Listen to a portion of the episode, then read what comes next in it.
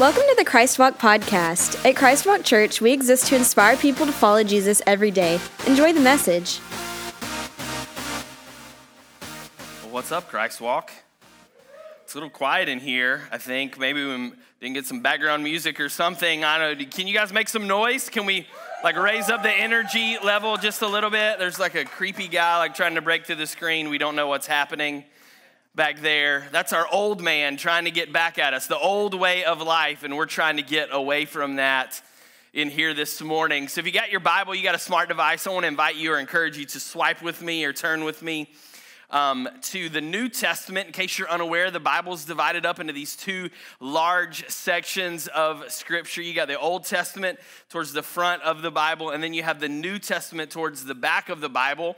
And we're going to be in the New Testament today in a letter that the Apostle Paul wrote to the church in Rome. That's where we're going to spend the bulk of our time. We've got several scriptures that we're going to cover, but the majority of what we're going to talk about today will be right there in that letter to the Romans in chapter 7. So we're going to land there momentarily so you can just keep your finger there ready to go. So today we're in part two of a series that we are calling Creature of Habit. And it's all about figuring out how we can develop some new habits that if, if we're going to be uh, the kind of people that live our lives for the sake of the kingdom, then that means that we've got to lay some old habits to rest. We've got to then build up some new habits instead. And so, um, a lot of times when we think about habits, particularly in the church world or the church circle, we think about like regular church attendance and Bible reading and prayer and fasting. And those are all great habits to develop. Those are all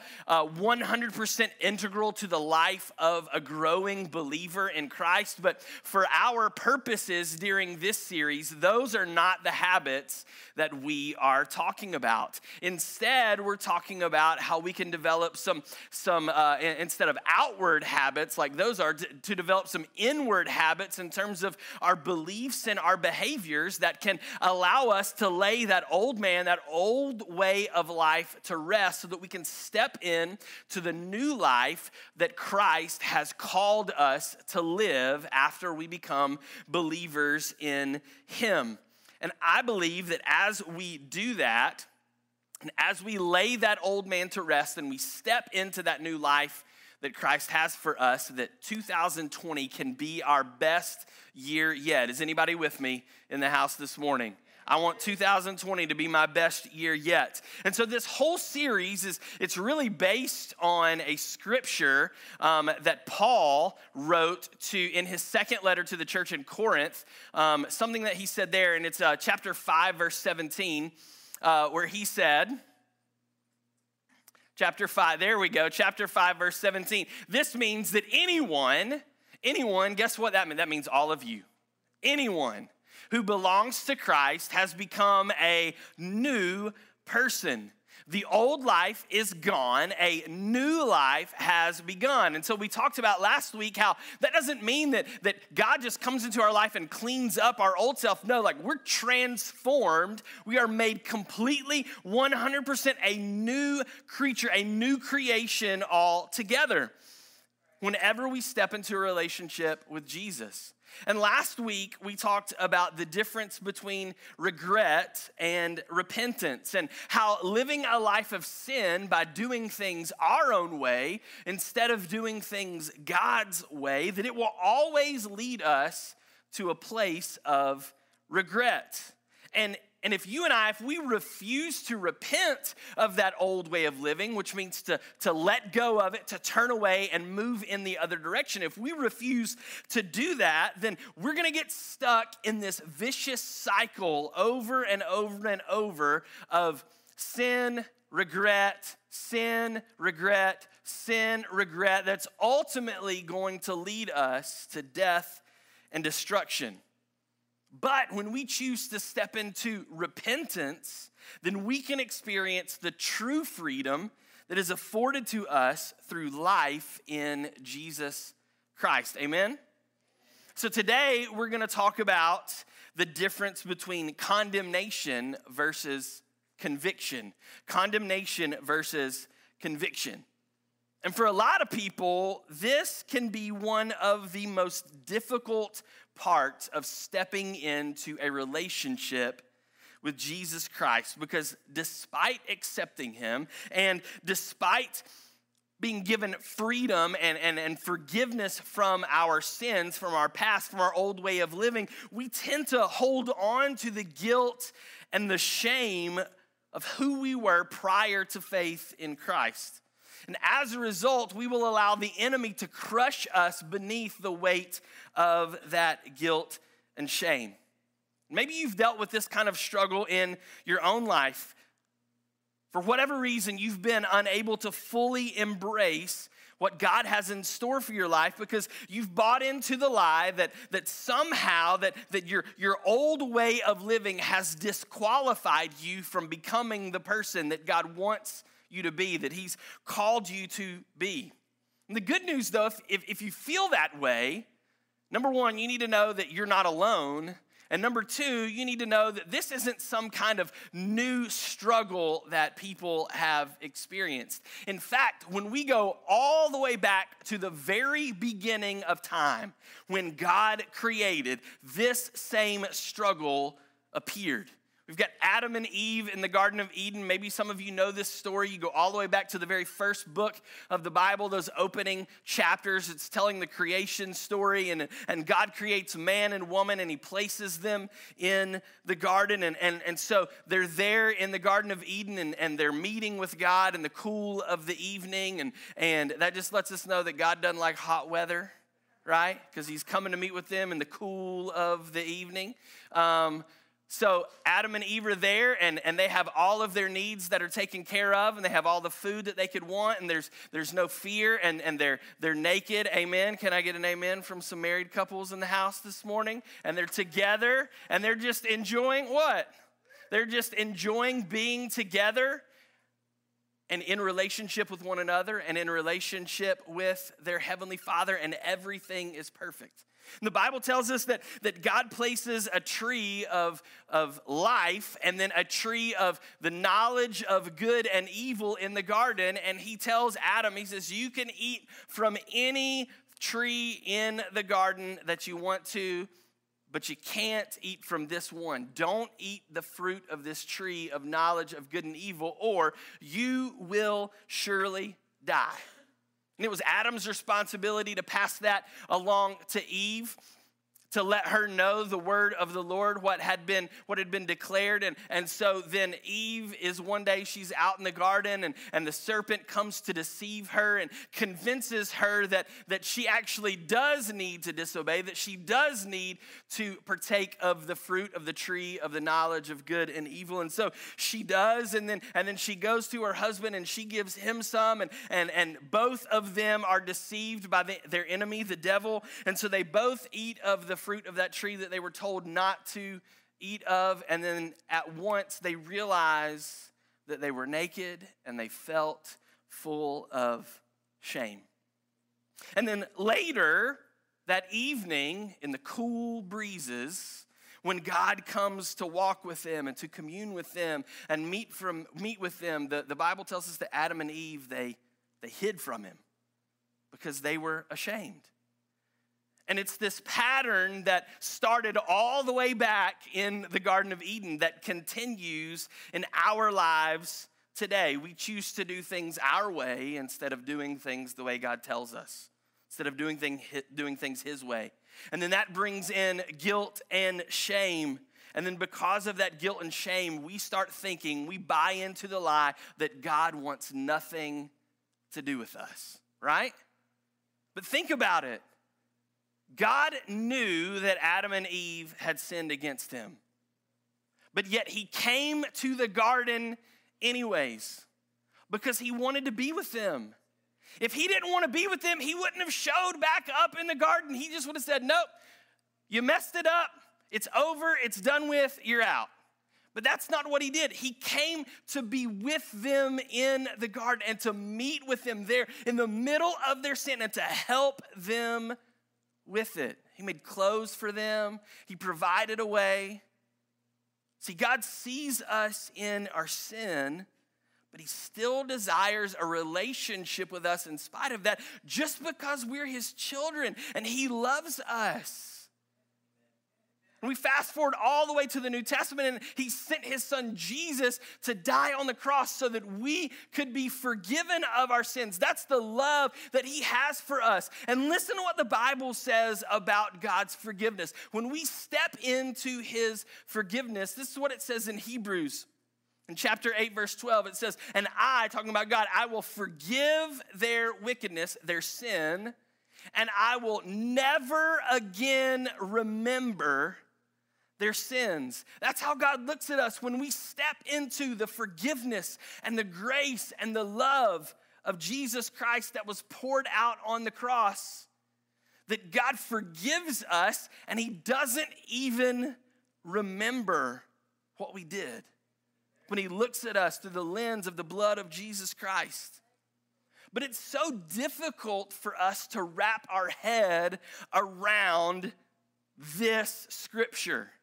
And the reason is is because we can remember, right? We can remember the things that we've done that aren't in line with God's plan for our lives. And try as we might, no matter what we do, we can't forget. It seems like the things that we want to forget more than anything is some of the only stuff that we can remember sometimes. And every time we try to take a step forward in our relationship with Christ to become more of who He's called us to be, to, come, to become more like what He wants us to be, then the enemy will rush in and be super quick to bring up all that junk from our past. And so instead of us taking one step forward, we end up taking two steps backward. We find ourselves in the midst, the struggle, of condemnation in our lives. But the good news is, is that the Bible provides us with a solution when it comes to dealing with the guilt and shame from the condemnation of our past. And that's what Paul is talking to the people in Rome in his letter to the Romans. He writes in chapter 7, starting with verse 21. You can follow along in your Bible, it's going to be here on the screen. Romans chapter 7, verse 21, Paul says this I have discovered this principle of life that when I want to do what is right, I inevitably do what is wrong. I love God's law with all my heart, but there's another power within me that is at war with my mind. This power makes me a slave to the sin that is still within me. Moving forward, verse 24. Oh, what a miserable person that I am. Who will free me from this life that is dominated by sin and death? Thank God, the answer is Jesus Christ our Lord. So you see how it is. In my mind, I really want to obey God's law, but because of my sinful nature, I am a slave to sin. So, when you and I, what Paul is saying here is that when you and I, when we step into a relationship with Jesus Christ, that, that old life goes away, that new, that new way of living comes upon us, and then what happens is, is there's not just a transformation in our person, there's a transformation in our desires. And so our desire to sin changes by surrendering our lives to Jesus Christ, what we're doing is we're choosing to live our lives God's way instead of our own way. And the problem is that despite the fact that we have a new desire within us to no longer sin, the dynamic for sin, the motivation for sin, still is present because of this, because of our flesh, right? So we have this new desire. We have the want to up here. Lord, I want to live for you. I want to do what is pleasing for you. I want to surrender to you. But then because of our flesh, that old man, that old way of living continues to, to rise up and want to want to take control. And so what happens is, is we, we literally get placed in a tug of war And we're constantly being pulled in two different directions from the life that we want to live, the, the, the desire that we now have to live for Jesus, but, but then the struggle of overcoming the flesh, and we're pulled back and forth. And, and Paul says, even though, even though I know that these are the things that, that I should be doing and the things that I want to do, I end up constantly, inevitably doing the very opposite. And it's back and forth back and forth. And our belief is saying yes to the things of God. But our behavior often says something quite different. And that's the tension. That's the tension that we feel.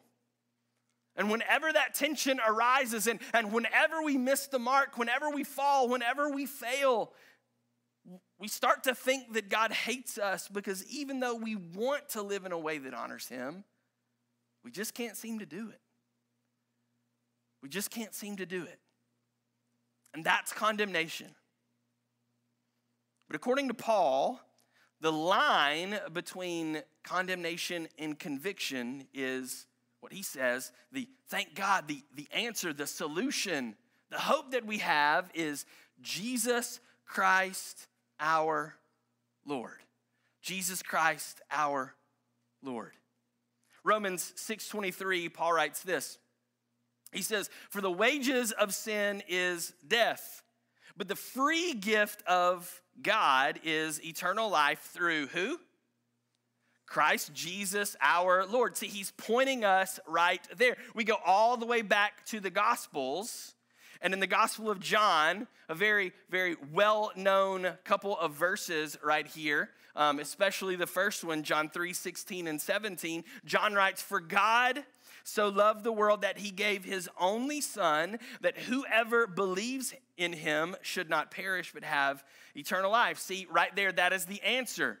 God's only Son Jesus. And in verse 17, it says, For God did not send his Son into the world to condemn the world. That's not why Jesus came.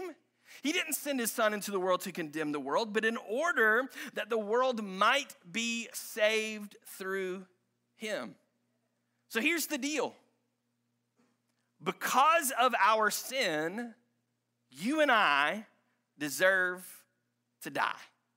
We deserve a penalty. We deserve to be punished because of our sin. But because of Jesus, we've been pardoned. We don't have to pay that penalty. We don't have to arrive at the point of death because of our sin. And it's all because of the work of Jesus. And God didn't send Jesus here to condemn us or to pronounce judgment upon us because of our sins. Instead, Jesus came to be the payment, to be the sacrifice for our sin that the law requires. And so when that happens, Paul continues on as, as we transition from Romans 7 to 8. Here's what happens when we step into a relationship with Jesus Christ and, and we allow him to be the payment for the penalty or the punishment of our sin. Here's what happens in Romans chapter 8. Paul says, So now, everybody say now. There is no condemnation for those who belong to Christ Jesus. There is no condemnation for those who belong to Christ Jesus. And because you belong to Him, the power of the life giving Spirit has freed you from the power of sin that leads to death. We no longer have to worry about the penalty, the punishment of death, because there's no condemnation. And, and through the work of Jesus, the power of the Holy Spirit has set us free from the power of sin that leads to death. Verse 3 The law of Moses was unable to save us because of the weakness of our sinful nature. So God did what the law couldn't do. He sent his own son in a body like the body we sinners have. And in that body, God declared an end to sin's control over us by giving us his son as a sacrifice for our sins. He did this so that the just requirement of the law would be fully satisfied for us.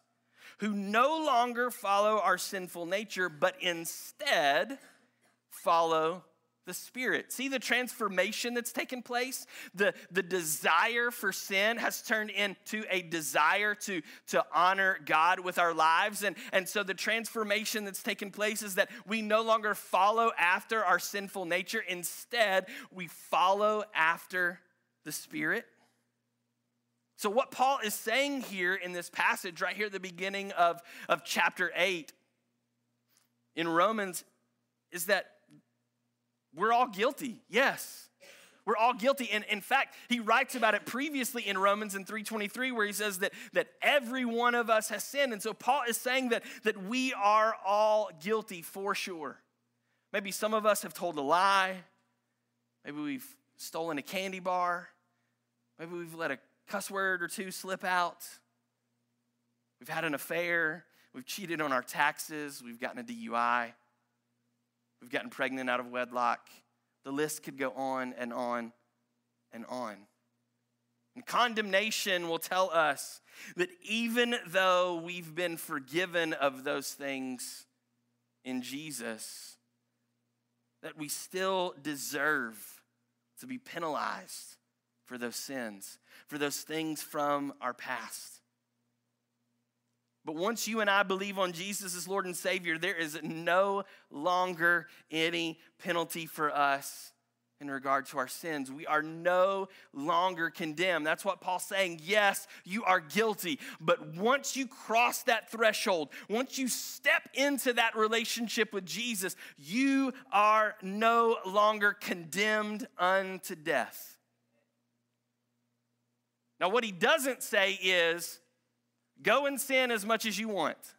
It's not what he says. Romans 6 1, should we continue to sin so that grace may abound? No. And also, what he doesn't say is that the consequences of our sin go away because that's not true either. That's not true either. Consider this Adam and Eve, all the way back there in the Garden of Eden. They didn't follow God's plan for their life, and so they ended up getting expelled from the garden. Eve had to endure painful childbirth, and thus every woman thereafter since the beginning of time. Adam was forced to engage in hard labor to produce fruit from the earth, and that's where weeds and thorns and thistles come from because of his sin. There were consequences to their sins. That affair that you had, it could cause your spouse not to trust you. It could end up leading to a divorce. There's consequences to our sin. Cheating on our taxes could result in jail time. There's consequences that come along with our sin. Getting a DUI could cause us to lose our license and have to pay hefty fines and court costs. Getting pregnant outside of wedlock may bring on the difficulty of raising a child as a single parent. There are consequences that we are going to have to face for our sin, but we do not have to pay the penalty of death because there is no condemnation for those of us who are in Christ Jesus. Jesus came on the scene and he paid the penalty once and for all. Said and done, period, for you and for me.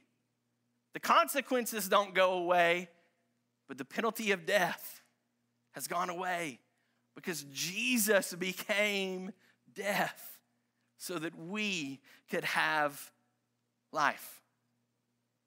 So, anytime that, that you feel as if you're not good enough, that you're not whatever enough because of your past mistakes, you need to know that is not the voice of God in your life. Anytime that voice inside your head wants to remind you of who you used to be and what you did last year or what you did last month or what you did last week or what you did last minute. That's not the voice of God in your life because there is no condemnation for those of us who are in Christ Jesus. The devil condemns. God convicts. God convicts. And how does he do this? Paul tells us in Romans 8 4, right here. The Spirit.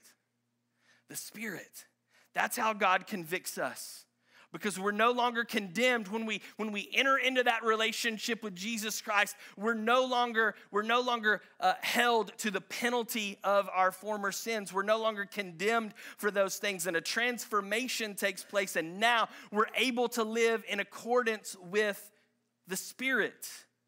And so that's how Paul convicts us, or, or that, that's how Paul says that, that, that God convicts us is through the Holy Spirit. See, prior to faith in Christ, you and I were we were incapable of tuning in to the Holy Spirit. Now the Holy Spirit was, was drawing us to Him, but, but we were incapable of tuning in and, living a life that was pleasing unto God through the power of the Holy Spirit. It's, it's kind of, uh, I, I think about it in my mind like, like trying to play a CD on a record player or like trying to put a cassette tape in an eight track. Some of the millennials in the room are like, What's an eight track? Like they've heard of records, that's cool again. Eight track, they're like, Be glad you don't know what it is. It wasn't cool. The first car that, that I remember that my parents had when I was born, it had an eight track in the dash. I still don't get it. Still don't get it. But that's kind of what it would be like like trying to play a CD on a record player, like, like that's, that's us trying to live our life in accordance with the Spirit before Jesus Christ. But when we step into that relationship with Jesus, a transformation takes place. God transforms us into a new creation that, that is now able to follow after the heart of God because of the power of the Holy Spirit that is at work within us. And when the Holy Spirit comes on the scene, things changed drastically. Things changed drastically. So, whenever we step into faith in Jesus, we're now able to receive the Holy Spirit, and everything changes at that moment. John writes about it in his gospel in a couple different places. One of those is, is John 16, verse 8, where he says this And when the Holy Spirit comes, he will what's that word? Convict. That's what he's come to do. When the Holy Spirit comes, he will convict the world of its sin and of God's righteousness and of the coming judgment. And when I think of convict, like this isn't the official definition, this is, this is Pastor Blake's definition. It's, it's simply to point something out, often in terms of misalignment or in wrongdoing. And so when the Holy Spirit comes on the scene, he's going to point out to the world its sin. He's going to point out God's righteousness. He's going to point out the coming judgment. And what those things mean is, is that, that he's going to point out the world's sin, and the world's sin is their unbelief in Jesus. He's going to point out, hey, if you don't have Jesus in your life, the end result is death. And he's going to point that out in people's life as he draws them unto himself so that they can step in to this new life in Christ and be transformed into this new creation so that they too can live a life in accordance with the Holy Spirit, leading and guiding and directing them to who God has called them to be. He's going to point out God's righteousness. He's going to point out this word right here that shows us this is the standard for living. He's going to point that out. And, and when we miss the mark, the Holy Spirit is going to come in and he's to, he's to point that out in our lives. Hey, you're not living according to the standard. There's some things that, that you can do better in. Let me help you. Let me show you. Let me point you in the direction of those things. And then the third thing he's going to do is he's going to point out the coming judgment. Now, this is not a reference to our judgment because remember, for those of us in Christ Jesus, there is no condemnation. What he's pointing out is the fact that because Jesus came and died on the cross, that Satan is already judged.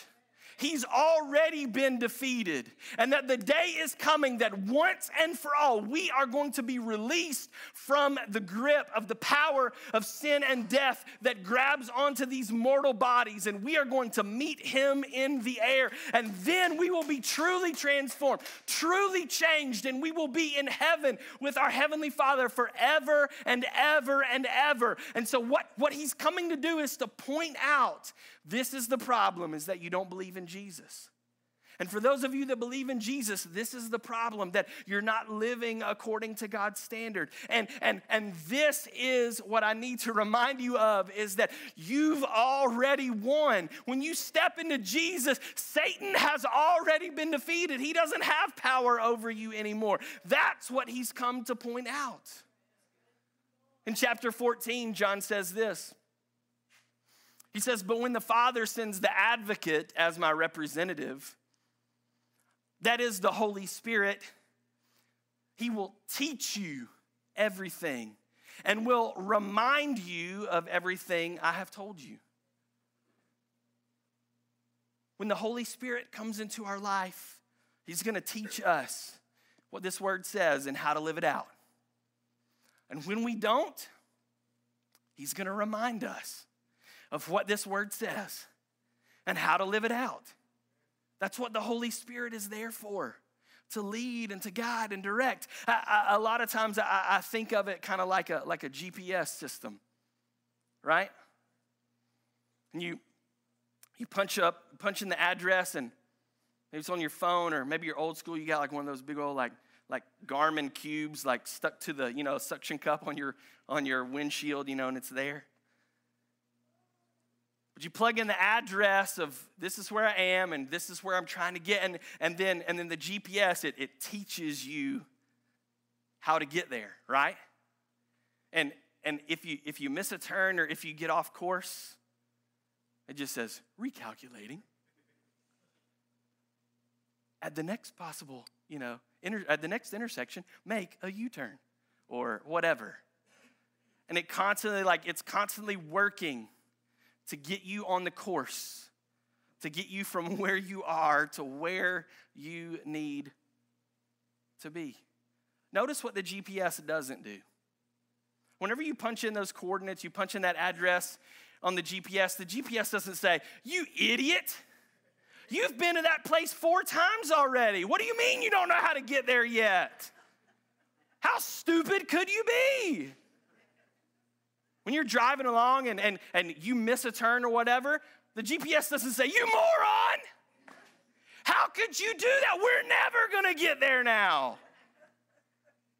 No. You punch in the address and the GPS shows you the little blue line. You stay on that little blue line and you'll get to where you're going. If you miss a turn, the GPS just says, Hey, you missed a turn. It recalculates, it figures out a new way. Maybe it's a U turn. Maybe you take this road instead of the, the one previously or whatever, but it, it's always working. Don't you see? It's always working to get you to the original destination that you set out to get to in the first place. It's not condemning you, it's helping you, it's encouraging you, it's teaching you, it's showing you, even when you don't get it right, hey, try back over here. Solomon wrote about it in Proverbs. He said this My child, don't reject the Lord's discipline. Don't be upset when he corrects you. For the Lord corrects those that he loves, just as a father corrects a child in whom he delights. See, the GPS, what it does is it shows you the relationship between where you are and where you're headed.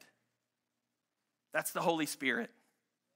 The Holy Spirit comes in and shows you where you are and where you need to be. And He just provides some course correction. Because He hates you? No. Because He loves you. He wants you to get there.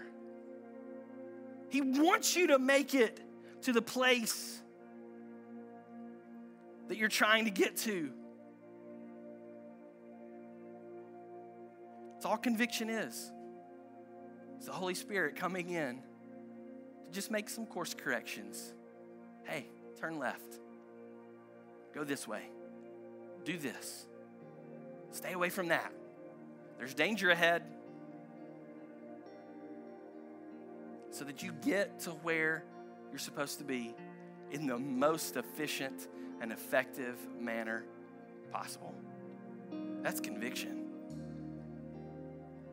That's what God sent the Holy Spirit for. So I told you that we were going to talk about the difference between condemnation and conviction today. And if I haven't spelled it out clearly enough, I'll give you three main differences. If you're taking notes, you can write these down. Something to keep in your back pocket, something to, to think through, something to just kind of lay over your life and see, like, where does my life add up? Am I developing the habit of condemnation in my life, or am I developing the habit of what it means to be a person of conviction? So, the difference between condemnation and conviction is this number one, condemnation focuses on your past, conviction focuses on your future. Condemnation focuses on your past, conviction focuses on your future. Number two, condemnation says, you should have done better. But conviction says, you can do better. Condemnation says, you should have, how dare, I can't believe you should have done better than this. And conviction says, hey, that's okay. You can do better. And here's the way. The third one condemnation underscores the problem. It places its focus on our sin and the fact that we'll never live up. But conviction underscores the solution. It places its focus on our Savior and the fact that we don't have to live up. Condemnation focuses on our past, conviction, conviction focuses on our future. Condemnation says you should have done better, but conviction says you can do better. Condemnation underscores the problem, our sin, and that we'll never live up. Conviction underscores the solution, our Savior, and that we don't ever have to live up. As we close this morning, I'm going to talk about talk about this particular passage more next week. But I thought it a fitting way for us to close out the service for today. Paul's words in Romans chapter 5, verses 8 and 9, where he says, But God showed his great love for us by sending Christ to die for us while we were still sinners. See, that's something that's continued all the way since the Garden of Eden even though we're in our sin, God still wants to be with us because he loves us and we are his children. But God showed his great love for us by sending Christ to die for us while we were still sinners. And since we have been made right in God's sight by the blood of Christ, he will certainly save us from God's condemnation. So when the devil wants to point the finger at your sin, you just point the finger at your Savior. When the devil wants to come in and, and bring up your shortcoming, you just bring up the cross. When the devil wants to remind you of who you used to be, you remind him of who you're becoming, who you're gonna be. Yeah, you know, I'm not there yet, but I'm on my way I'm not where I'm gonna be, but I'm a whole lot further along than where I used to be. See how God is working in me. And for those of us who are in Christ Jesus, there is no more condemnation from our past. He's making us every single day as we submit and surrender to Him. He is making us new. That is the promise that you and I have today from God's Word. And so if you're here today and you would say, Pastor Blake, that sounds pretty awesome. I'd kind of like to have a relationship with Jesus like that. I'd like to have some of that in my life. With every head bowed, every eye closed. If you're here today and you would say, Pastor Blake, I, am tired of living under the pressure, the strain, the weight of the guilt and shame of my past, the, the condemnation of my adversary, the devil, and today I'm ready to step into new life in Jesus Christ and become that new creation. And no longer be a person driven by condemnation, but instead be a person that is driven by the conviction and the power of the Holy Spirit. Today, I'd like to step into a relationship with Jesus Christ. I'm a sinner in need of a Savior. And I want to surrender my life today once and for all. If that's you, would you just raise your hand right where you're at? And just put it up, put it right back down. All over this house. What to do is just stick it up. You're just identifying yourself to God. You're just going to put it right back down. that's you today, can we pray this prayer together? Prayer's going to be on this TV right here if you need to follow along. But can we just pray this? Let's pray. Heavenly Father, I admit that I'm a sinner and that I'm lost without you. I believe that Christ died in my place, making a way for us to have a relationship. And I choose to follow Jesus, in his way the rest of my life. Amen. When the devil comes in to beat you over the head with condemnation of your sins, all you need to do is rest in the victory that comes through the love of Jesus Christ. His love never fails, His love never gives up.